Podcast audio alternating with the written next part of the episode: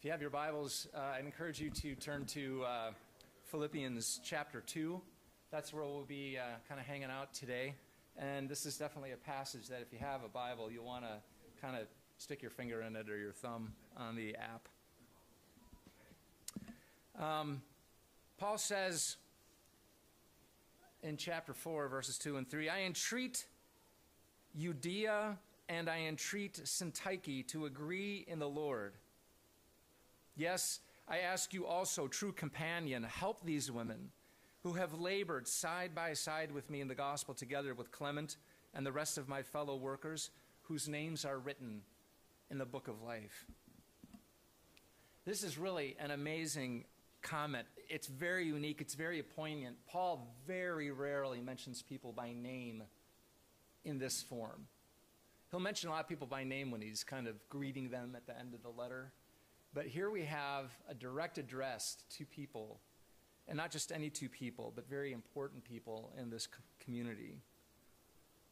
Um, it's one of the key reasons uh, that Paul writes this letter. It's one of the things that shapes the, uh, the content of it.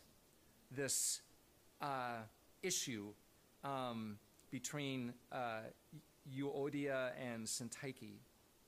Now, Philippians uh, is the or the, the, you know the church in Philippi. So when I mean the Philippians, I'm talking about the people there. They're Roman citizens, and the Philippian Christians, you know, have that on the one hand enjoyment of the privilege of being Roman citizens and the benefits that they have, but uh, also the constra- of hostility when their faith in Jesus as Lord brought them into conflict with the Roman ethos of pagan worship and allegiance to Caesar is Lord. The Romans did not take kindly to other allegiances, as you know. You can actually read about the church's origin in uh, Acts 16. It's quite poignant. You have a small Jewish God, uh, Jewish community and God-fearing Gentiles. If you remember, God-fearing Gentiles are Gentiles who worship with Jews but have not converted. They haven't been circumcised, or they haven't uh, they haven't actually become Jewish, but they fear the Jewish God. These are called God-fearers. So somehow, in, and don't know how, but in, in uh, Philippi, there was a small community of Jewish people and God-fearers. And, uh, and you'll meet one of them, Lydia. Paul met Lydia uh, by the riverside where she was praying, and God opened the heart, it says, uh, of Lydia to the gospel, who in turn opens her home to Paul and the other disciples, and they plant this little church there. Paul, like he typically does in these cities, causes trouble. Um, he casts a demon out of a slave girl. Uh, and this, uh, is, uh, this is alarming to the people in Philippi. They say these are customs that are not lawful. So Paul and Silas are flogged and jailed. Interestingly, only afterwards do they claim, hey, you know, we're Roman citizens. Um, they could have said that beforehand, but they didn't. Um, they counted it a privilege to suffer with Christ. Uh, however, their claim of Roman citizenship is good for the other Philippian Christians because it issues an apology. And so there's kind of a, a, a safeguarding of the little community there. So Paul has warm feelings uh, to this congregation as he does to all of the communities that he's planted. And uh, the, the, the, church in Philippi is in Macedonia, which is very poor. And uh, out of their poverty, the Macedonian community were very generous financially. This is the hallmark of the Macedonian churches. And they provide a financial gift to Paul, who's in jail at the time, probably in Rome when he's writing this letter. And uh, this elicits a letter back from Paul. Um, it's a stylized letter, actually. This is called a letter of friendship, and you can read about that sometime. It's a very interesting uh, kind of uh, uh, type of letter that this is, but it follows a form. And a typical friendship letter in ancient culture meant that there was a certain kind of reciprocity that we share together. Friendship means that we have a kind of reciprocal bond. So, in letters of friendship, the author is going to express their interest in the affairs of the community. The author also expresses confidence that that interest will be reciprocated. We're caring for each other and then there will be requests for assistance on the basis of that mutual friendship. And this letter kind of fits in that format. However, what I want to call attention to are some of the distinctive features that within this friendly letter to the, the Philippians, uh, Paul is going to address, first of all, um, the connection of his gratitude to the gospel, because everything that Paul says or does is integrated into the gospel, even friendship, even gift giving, uh, you know, even conflict. All of these things integrate back into the gospel. And so here we'll see how the gospel is on full display, not just as personal gratitude, but as something which unites them together as the bond of friendship. And of course, there's a unity here uh, of purpose around exhortation. So Paul's going to use this letter to exhort the community into this bond that they share in the gospel. Um, so we're going to see here that Paul will focus on unity. And here, unity is one of purpose. It's not just agreeing on ideas or having similar opinions about any, everything, and we'll get into that in a minute. Rather, it's more comprehensive and describes uh, what I alluded to in my email this week uh, um, about a manner of life. Paul says in, in chapter 1, verse 27, let your manner of life be worthy of the gospel. This is a really great phrase. I like it a lot.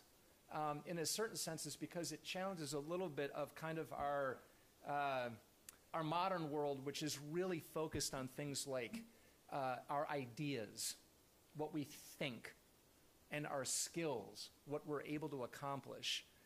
Thinking the right thing is not a manner of life. That just means that you have right thinking. But that's not expressed in any particular way unless you determine it to be expressed in a particular way. Having really great skills is not a manner of life. That just means that you're talented. Paul's talking about something much different than just the way we think or the things that we can do with our talent. He's talking about a manner of life, and this is deeply Jewish. In fact, uh, it's really interesting to think about how often in Paul's letters Paul talks about how we walk. Um, there's just a host of, if you want to do a really interesting word search, uh, you could uh, look at the, the number of times Paul talks about walking a particular way. Uh, this is how Jewish discipleship was structured. The rabbis used to say a good disciple is dirty with the dust from the sandals of their master, meaning that they're following that close behind them as they're walking. We're to imitate God. Paul says, Be imitators of Christ as you are imitators of me. So, this isn't just about knowing this doctrine or, hey, guys, have better behavior. This is talking about actually a manner of life grounded in having the mind of Christ. Doctrine is important, yes. And Paul will describe that. And there is a clear ethical focus on the way we live. Paul will describe that. But it starts first and foremost with a relationship.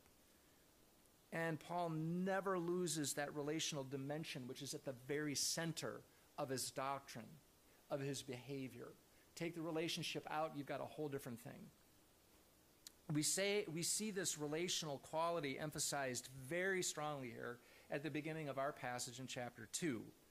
Um, he starts out with this very warm, rich emotional affections. If there's any encouragement in Christ, any comfort from love, any participation in the Spirit, any affection and sympathy, complete my joy. Like, how could you, and uh, how could you get more emo- emotionally rich in this description of what Paul's describing from the relationship that he has with the living God? These words are all grounded very deeply in the way that a Jewish person would consider God as a covenant making God, a chesed, loving God, a God who enters into relationship with his people, a God who sacrifices for his people. And so we have these, these kinds of, uh, uh, uh like I say, emotionally rich words, encouragement from Christ. That means from him and with him Comfort from love, meaning the love that we experience from God. That's that covenant making, relationship developing love.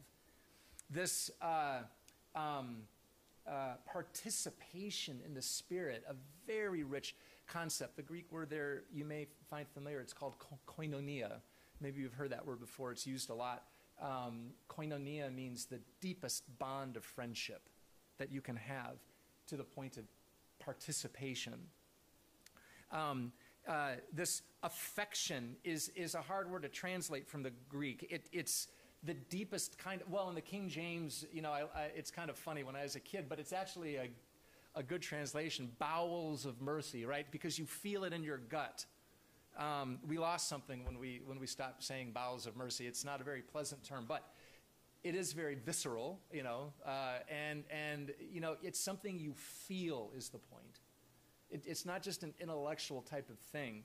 This kind of um, affection there is a felt. It's something that you feel in your gut. This kind of thing Paul's talking about.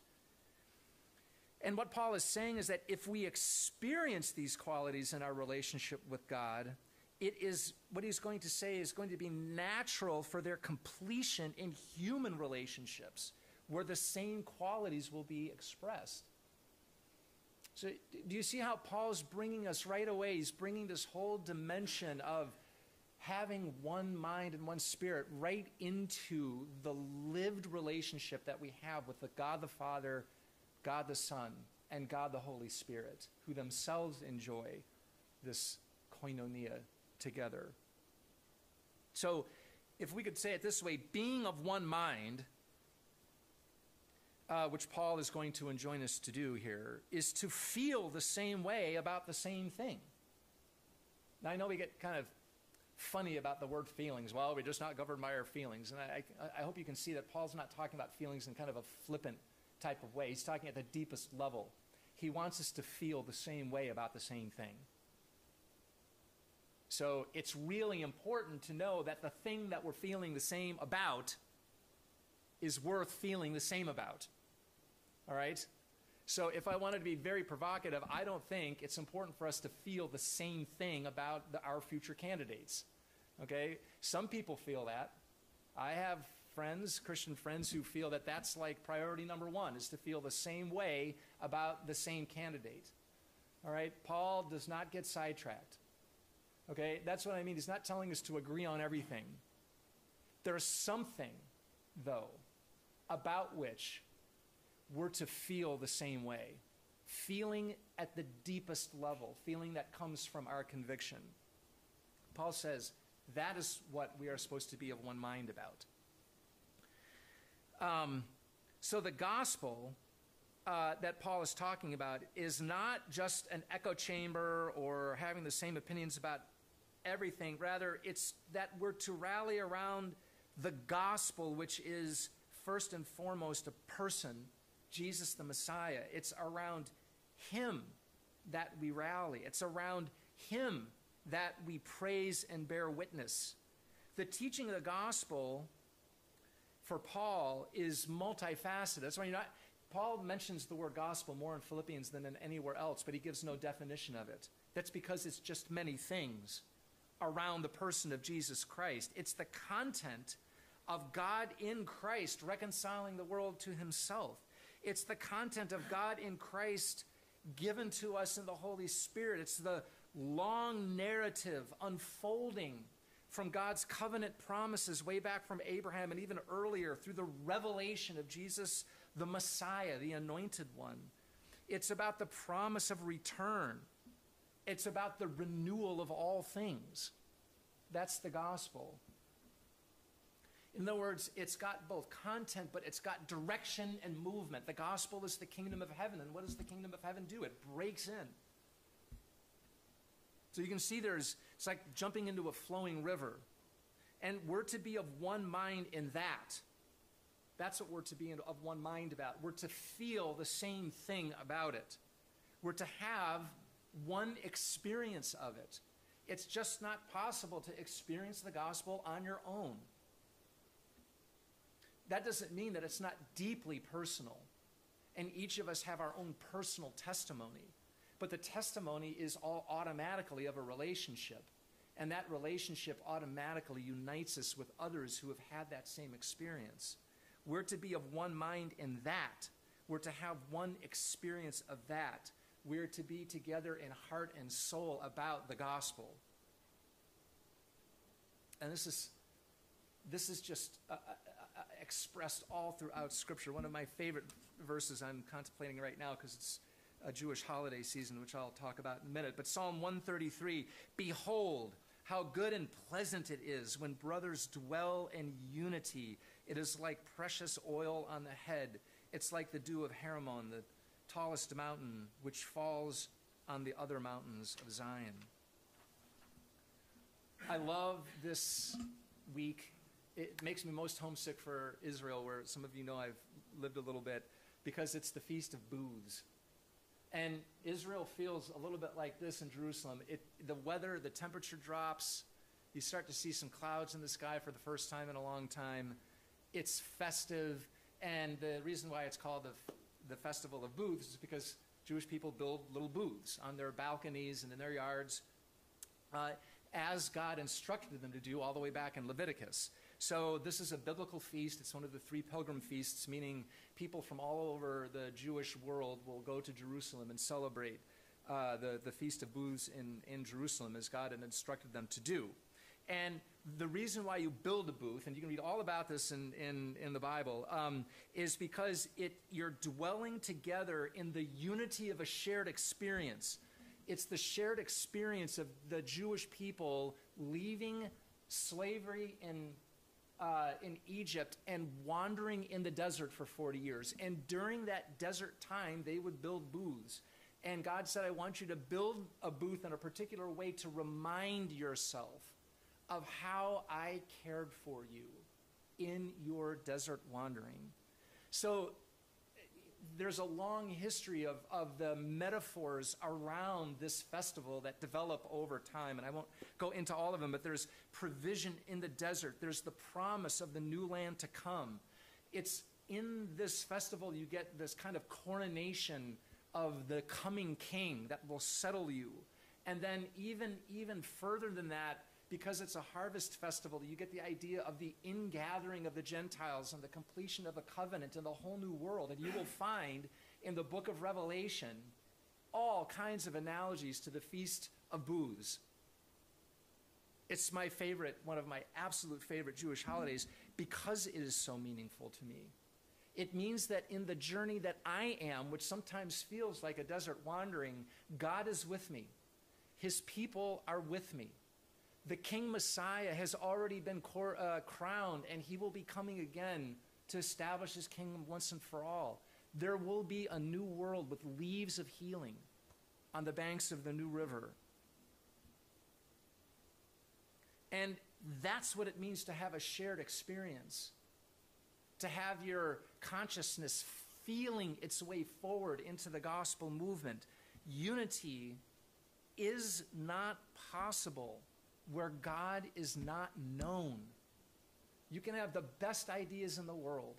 You can have the most talents and be the most, most ethical person. But if you don't know God personally, if the gospel is not in you, then unity will never be possible. Where his presence is not experienced, where his promise is not embraced, there won't be the same feeling about the same thing. Where there is lack of shared experience with God and with each other, disagreements will be temptations that will be impossible to overcome because of our fallen nature. Disagreements prick our sinful nature and they provoke division automatically. It does not take us very long. In fact, it takes milliseconds for us to start viewing other people who disagree with us as enemies. It's as natural as falling off a log. It doesn't take long for us, it takes just milliseconds for us to automatically start justifying ourselves, improving ourselves, and seeking to win, to gain the power. This is just what we do all the time unless the Holy Spirit has redeemed our hearts. It's just a natural disposition. That's why the, the gospel has to be so very central to our experience. It must be the source of unity, the experience of the gospel.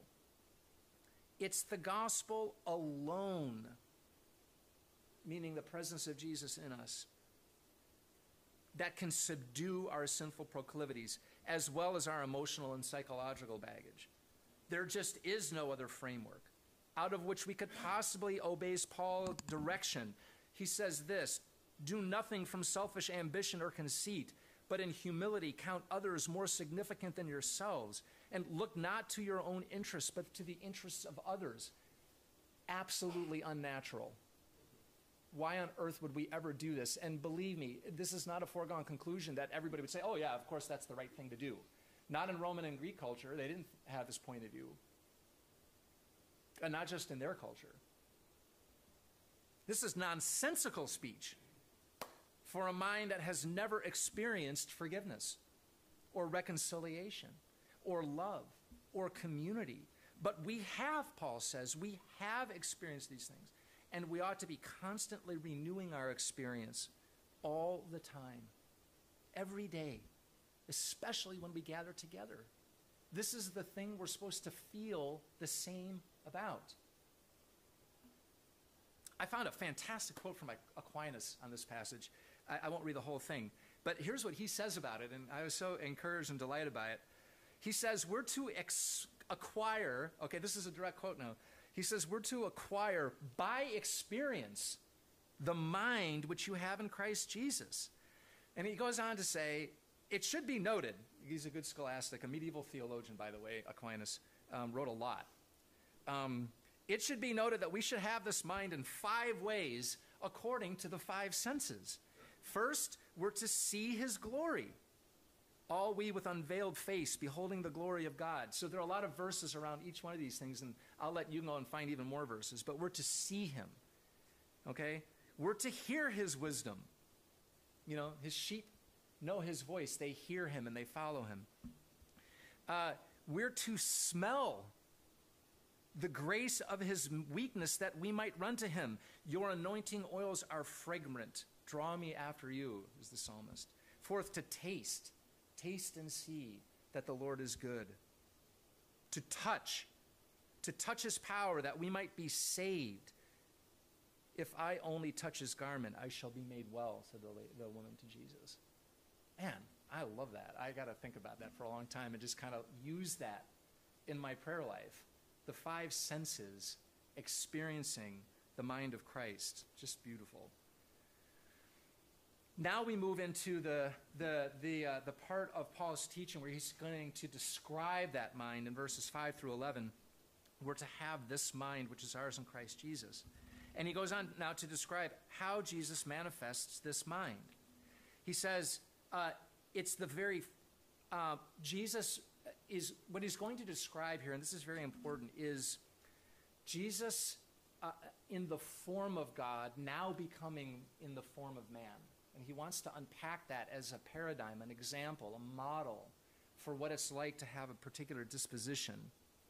And, um, uh, and so he says uh, that Jesus, whose mind we have and to, to emulate, in verse 6, though he was in the form of God, did not account equality with God a thing to be grasped Okay? Now, the form of God, I think, for, because we're kind of engaged right now in our, our kind of home group catechetical, catechetical studies, you will hear echoes of the creeds here.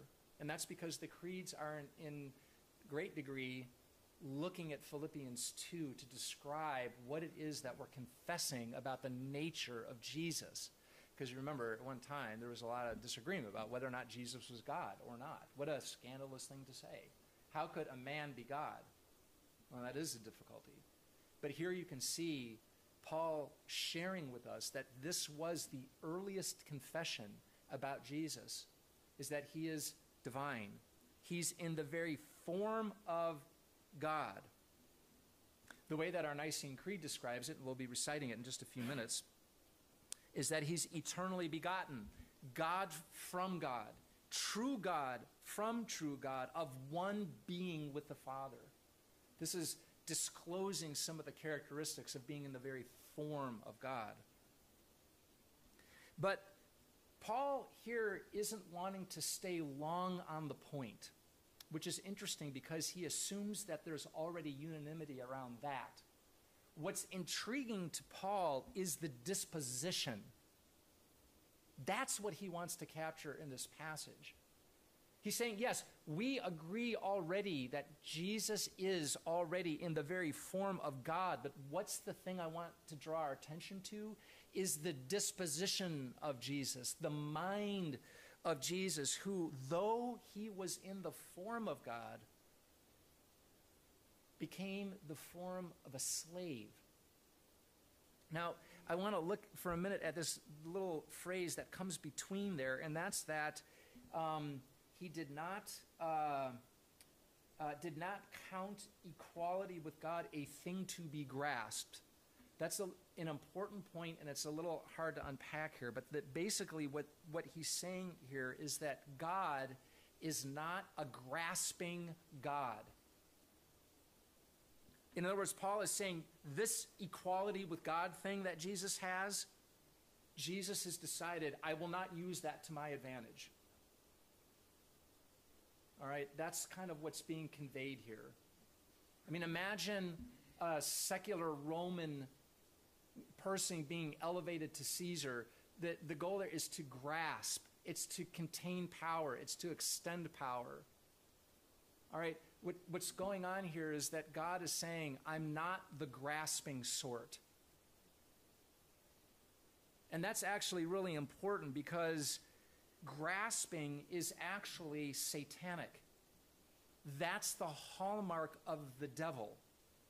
Grasping is actually what we do when we are afraid and when we are selfish. The grasping hand is one of the supreme expressions of rebellion against God, whereas the open hand is one of the supreme expressions of being his child.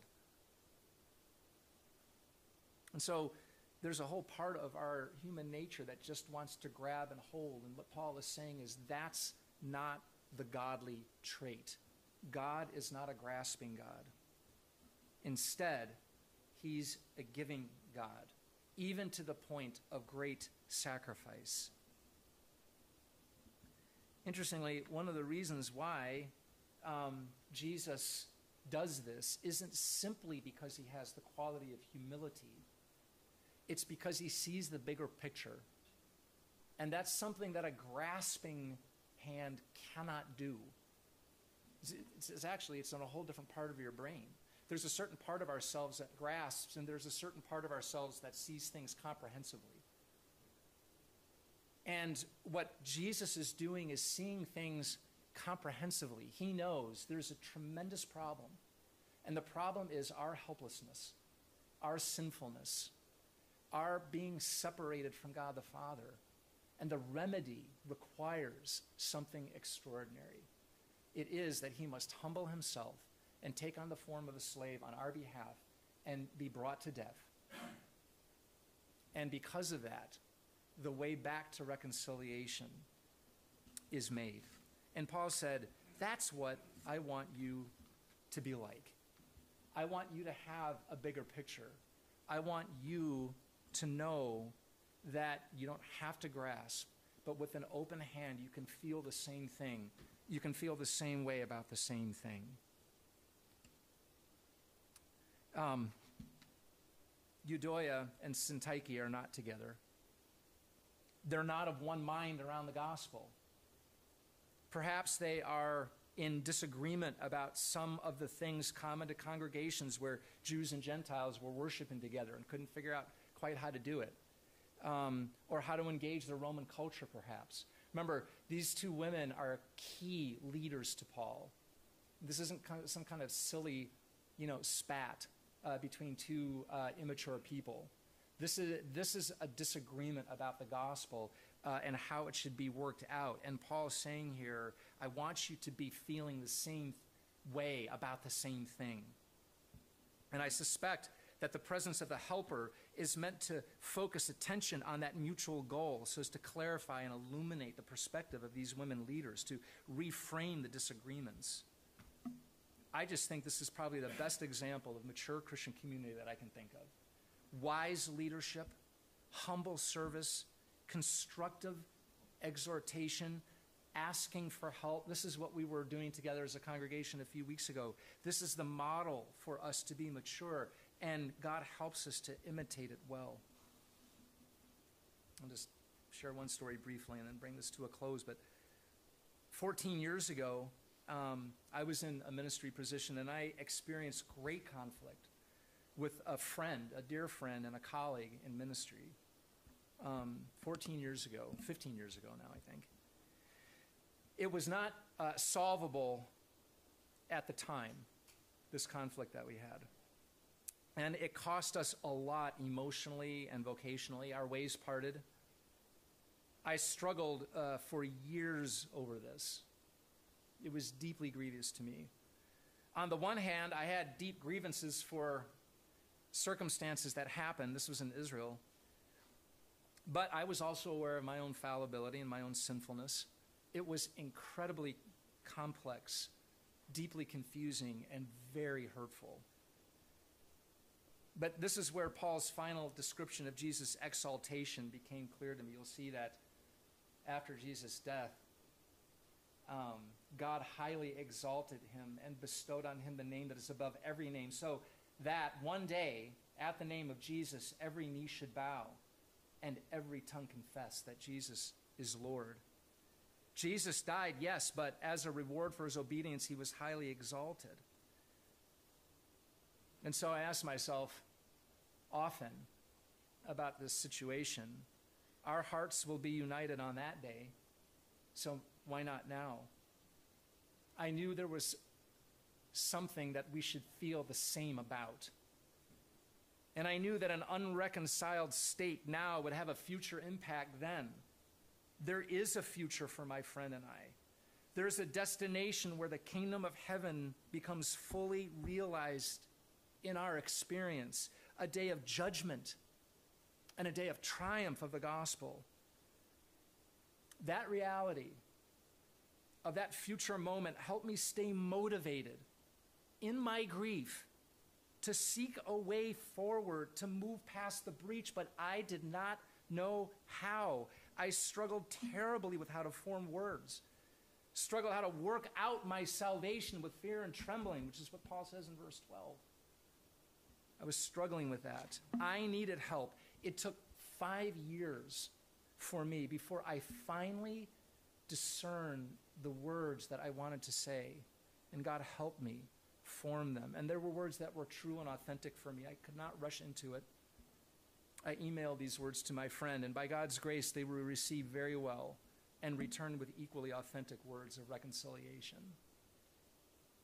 I'm sharing that because today I will be boarding a plane for a diocesan retreat in Texas that will take me 11 hours to get to. and as it turns out, my friend will be there. It will be the first time that we've met in 15 years, and we will be grateful to see each other. Not only because we love each other, but because the gospel was at stake. And somehow, in our reconciliation, the gospel will bear more fruit for his ministry and for mine that will compel the gospel forward and attune us to that final day of triumph when together our knees will bend and our mouths will open to c- declare that Jesus is Lord. That is the mind of Christ at work in us. Clunky, painful, distressing, yet as patient and compassionate as Jesus himself, full of comfort, full of affection, full of sympathy the unifying power of God's love grounds us in a living and thriving relationship with Him and with each other. We need each other. Euodia and Syntyche, Syntyche needed help. We need help. And we have it in God the Father, God the Son, and God the Holy Spirit, and with others who love us with whom we feel the same way about the same thing. Let's be a people of one mind in Him, with each other, and through that bond, see the gospel take hold of even the most knotty situations that exist among us, and see people free to know God is their Lord and Savior and ourselves to confess him the same. Amen.